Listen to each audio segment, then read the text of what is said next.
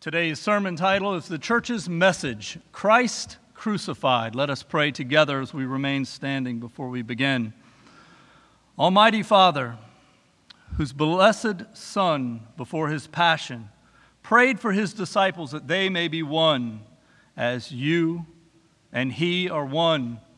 Grant that your church, being bound together in love and obedience to you, may be united in one body by one Spirit that the world may believe in him whom you have sent, your Son, Jesus Christ, our Lord, who lives and reigns with you in the unity of the Holy Spirit, one God, now and forever. And now, Father, may the words of my mouth and the meditations of all of our hearts be acceptable to you, O Lord, our rock and our Redeemer. Amen. You may be seated. This morning, we are continuing in our sermon series today on the church, looking at the question, why the church? And today, what's our message? Last Sunday, we began this series on the church looking at the faults and the shortcomings of the church and how the church at times can feel like God's plan B. Anytime you're working with people and you may have had these experiences of disappointment, or God, do you mean this? this is your church. Research is also suggesting a rising population whose religion, religious affiliation is none. But First Corinthians begins with a beautiful vision of the church and the church's place in God's plan. God's people are to be united as one church across all tradition, ethnicity, and founded upon Jesus Christ, based on the apostles, and called to be holy. With this vision for our series in mind, we will continue to look at the church's important work and the power and the wisdom of God's plan, even when God's plan seems to be both weak and foolish to the culture and to the world around us, and sometimes even to ourselves. Today, we're looking at the church's message, which we preach Christ crucified, which is a stumbling block to the Jews and foolishness to the Greek or the Gentiles. Christ crucified is the power of God and the wisdom of God for those of us who believe. You may have seen or heard about the School of Athens. It is a fresco by the Italian Renaissance artist Raphael. It was painted between 1509 and 1511 as part of Raphael's commission to decorate the rooms in the Apostolic Palace of the Vatican. The room with the painting was the first of the rooms to be decorated, and the School of Athens representing philosophy was probably the third painting to be finished there. This picture has long been seen as Raphael's masterpiece and the perfect embodiment of the classical spirit of the Renaissance. In this fresco, we see Plato, who is walking with his student Aristotle, and Plato is pointing up to the transcendent and the utopian and Aristotle is gesturing downward towards the natural and the concrete. It is here we see the dichotomy and the polarization of philosophy, which is similar to this false dichotomy or division or contrast that we see in the Corinthian church and their worldview concerning both power and wisdom. Is it wisdom or is it power? This question, the questions that are being asked here, is simply this What is most important? Which one is more real or influential? Which should be considered above the other? Which will convince us? Which will guide us? Which will direct our lives? In our readings, we see Jesus Christ is both the power of God and the wisdom of God personified. Jesus Christ crucified is the message we preach. He is wisdom and power incarnate. Jesus is our salvation. He is the power and wisdom of God. It's not either, either or, it is both in Christ.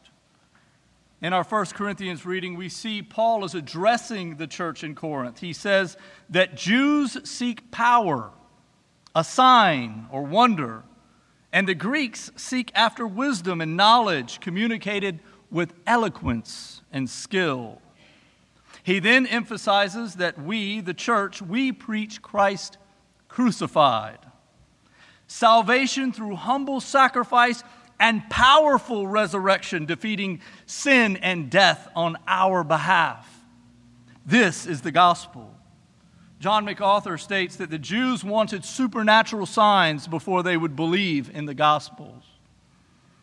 The Gentiles, represented by Greeks, wanted proof through human wisdom, through ideas that they could propose and could debate amongst themselves. And this desire for proof is most frequently an, an evasion, an excuse for not believing. Maybe you have had these moments yourself. If I had if I would only know the following, I would then believe in Jesus. If I would only see him do blank, I would believe and follow him. We are guilty of much of the same. The church in the world today, are much like the Corinthian church in the days of Paul. We are seeking signs and wonders, and wisdom and knowledge. These are our idols, our functional saviors. We seek power, we seek wisdom, we want these to save us, or at least we want them to be a catalyst for our belief. We are all somewhere on the Hebrew Greek scale. Where are you this morning? Which way do you lean? Are you looking for a sign? Or are you just looking to know just a little bit more and then you're in? Are you looking for a powerful manifestation? Or are you looking for this one question to be answered and then you will follow him? See, the cross is a stumbling block to both Jews and Greeks alike. If we are honest with ourselves, we see ourselves in this. We see ourselves in one of these two descriptions seeking signs or seeking wisdom. We are either more Hebrew in our thinking or we are more Greek in our thinking. We are either focused on power and wonders or signs, or we are focused on the supernatural or looking for special wisdom or knowledge all eloquently orated. The gospel of Jesus Christ appeared to be weakness and full, full of foolishness to the Corinthian church. And the gospel can seem this way to the church and to our culture around us today as well.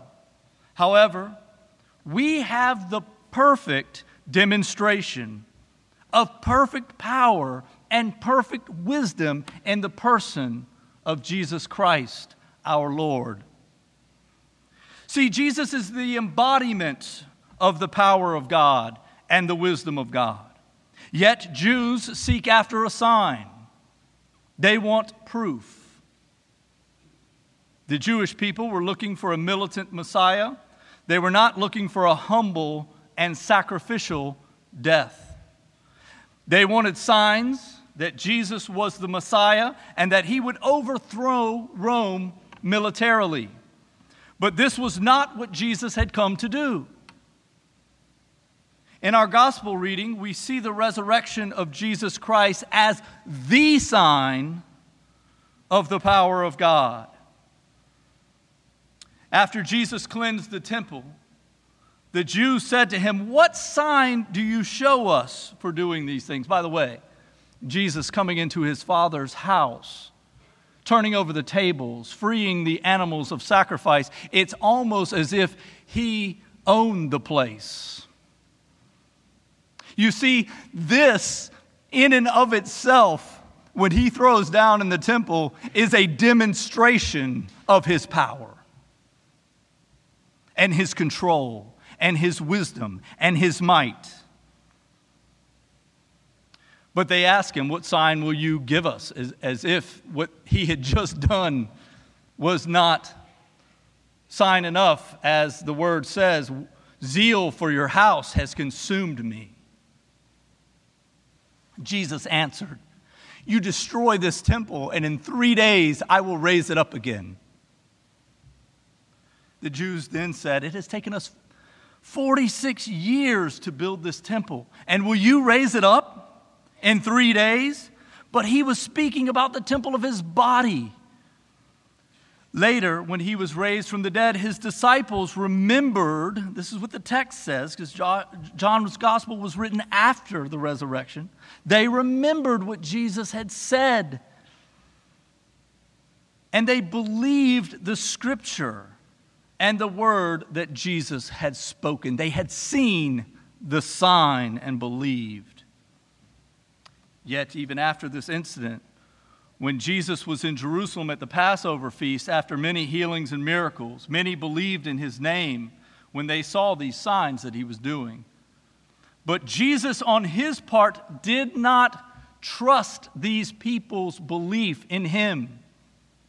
They, he did not entrust himself to them because he knew all people and needed no one to bear witness about a man for he himself knew what was in man. Jesus knows why we believe and why we do not believe. He knows what our faith in him is based upon. He knows when we are believing rightly and we are believing because we are getting what we want or seeing what we want to see or having the knowledge that we need, therefore, to believe.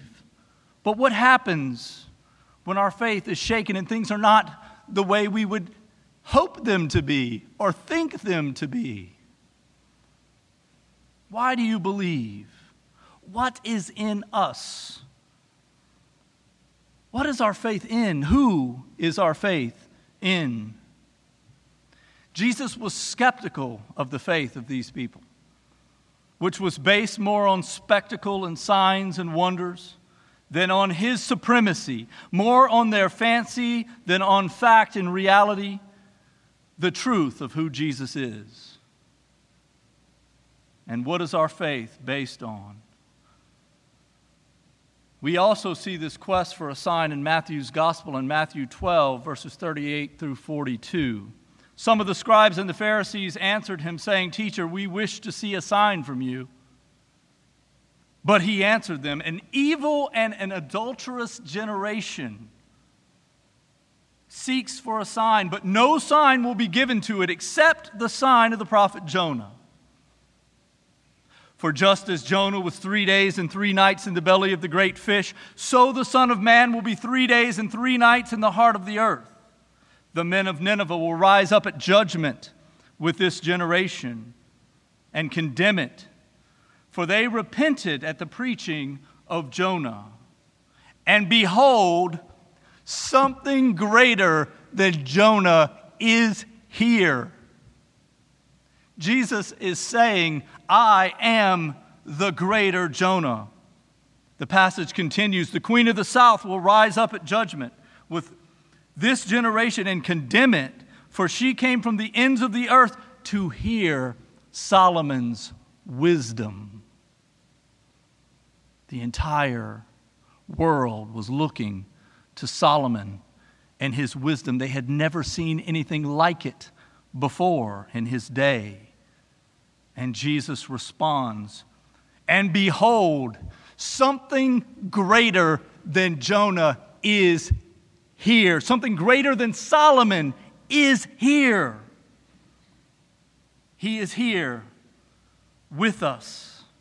The wisdom and the power of God. Jesus is saying, that he would defeat death in great power.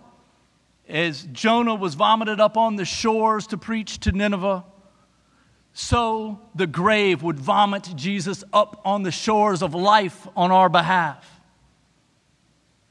This is his great power. He is the greater Jonah. He is saying that he is the greater Solomon. He has greater wisdom.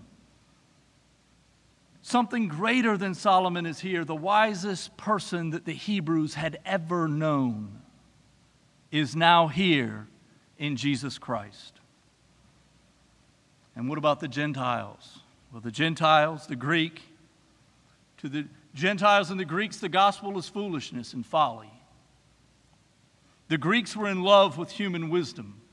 They believed that philosophy, or philo- philosophia, the love of wisdom, was all important. Philosophy provided a view invented by man of the meaning of life, values, relationships, purpose, and destiny.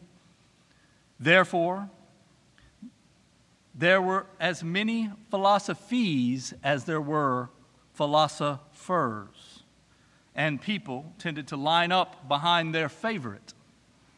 They had itching ears looking for teachers to tell them what they would like to hear, in other words, to quote Paul in the New Testament. They widely disagreed as to which philosophy was the truest and most reliable. And without an absolute standard for this truth, ideas, right and wrong, were based entirely upon human reason and human opinion. Aren't we glad it's not like that today? I do hope you hear my sarcasm. It is exactly like this today. Look around.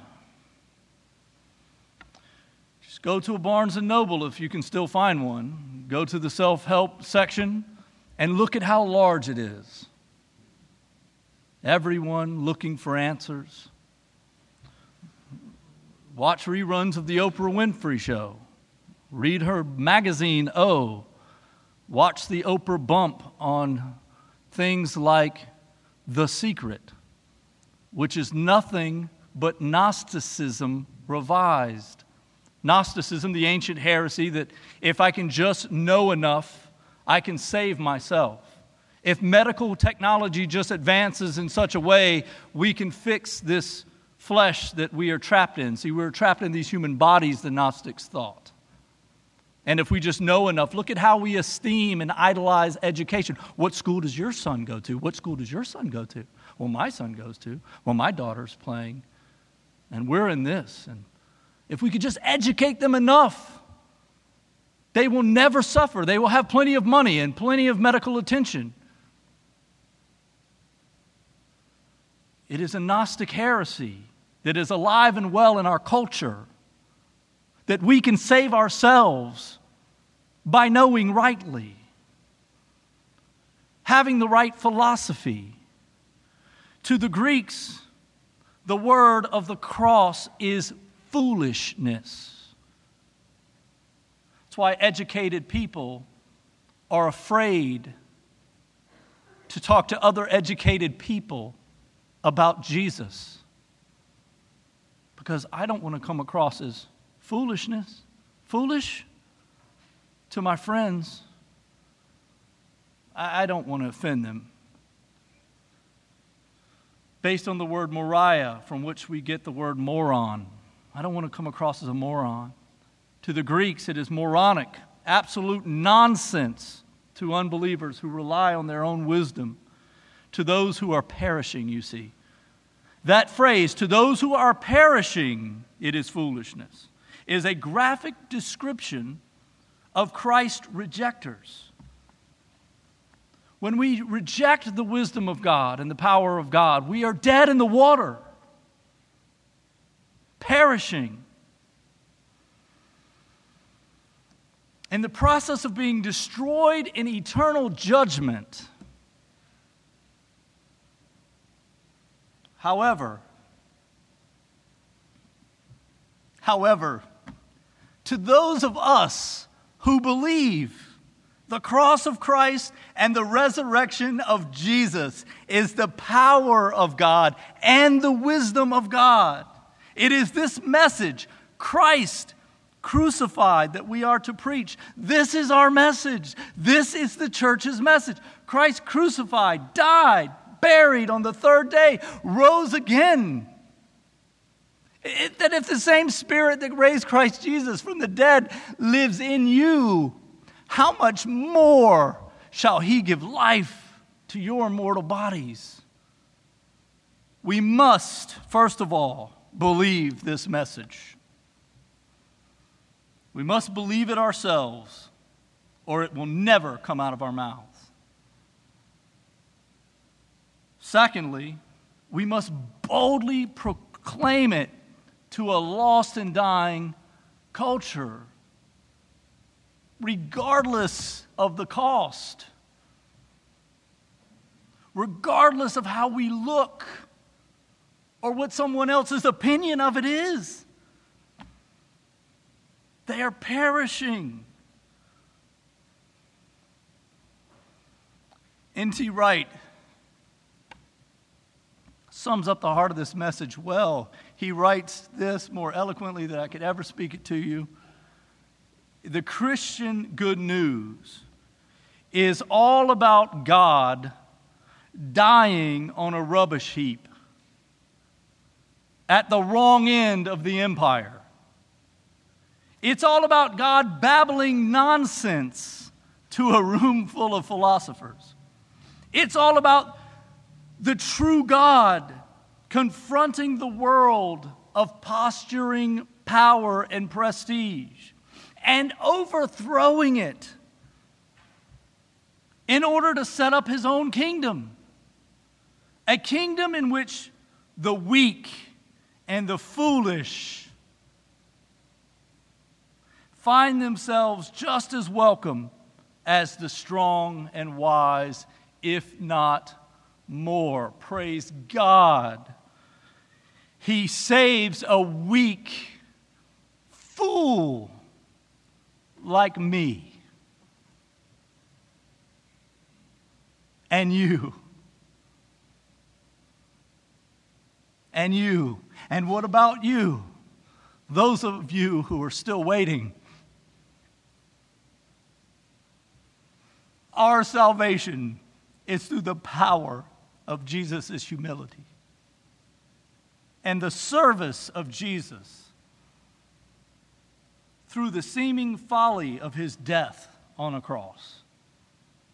Jesus lays down his life for his friends in seeming weakness and in foolishness in the eyes of the watching world. And because Jesus has done this, folks, we too are to humbly serve others in this power and in this wisdom of our Almighty God. We are to preach Christ crucified. Don't trip over him this morning. May we experience the power and wisdom of God, though the world does not know God through wisdom. It has pleased God through the folly of what we preach to save those who believe. So let us preach Christ crucified. Though the culture demands signs and seeks wisdom, we must preach Christ crucified. For to those of us who are called, Christ is the power of God and the wisdom of God. And may we experience the foolishness of God, which is wiser than men and the weakness of God, which is stronger than men. Amen. Let us pray together. Oh God, you have made of one blood all the people of the earth.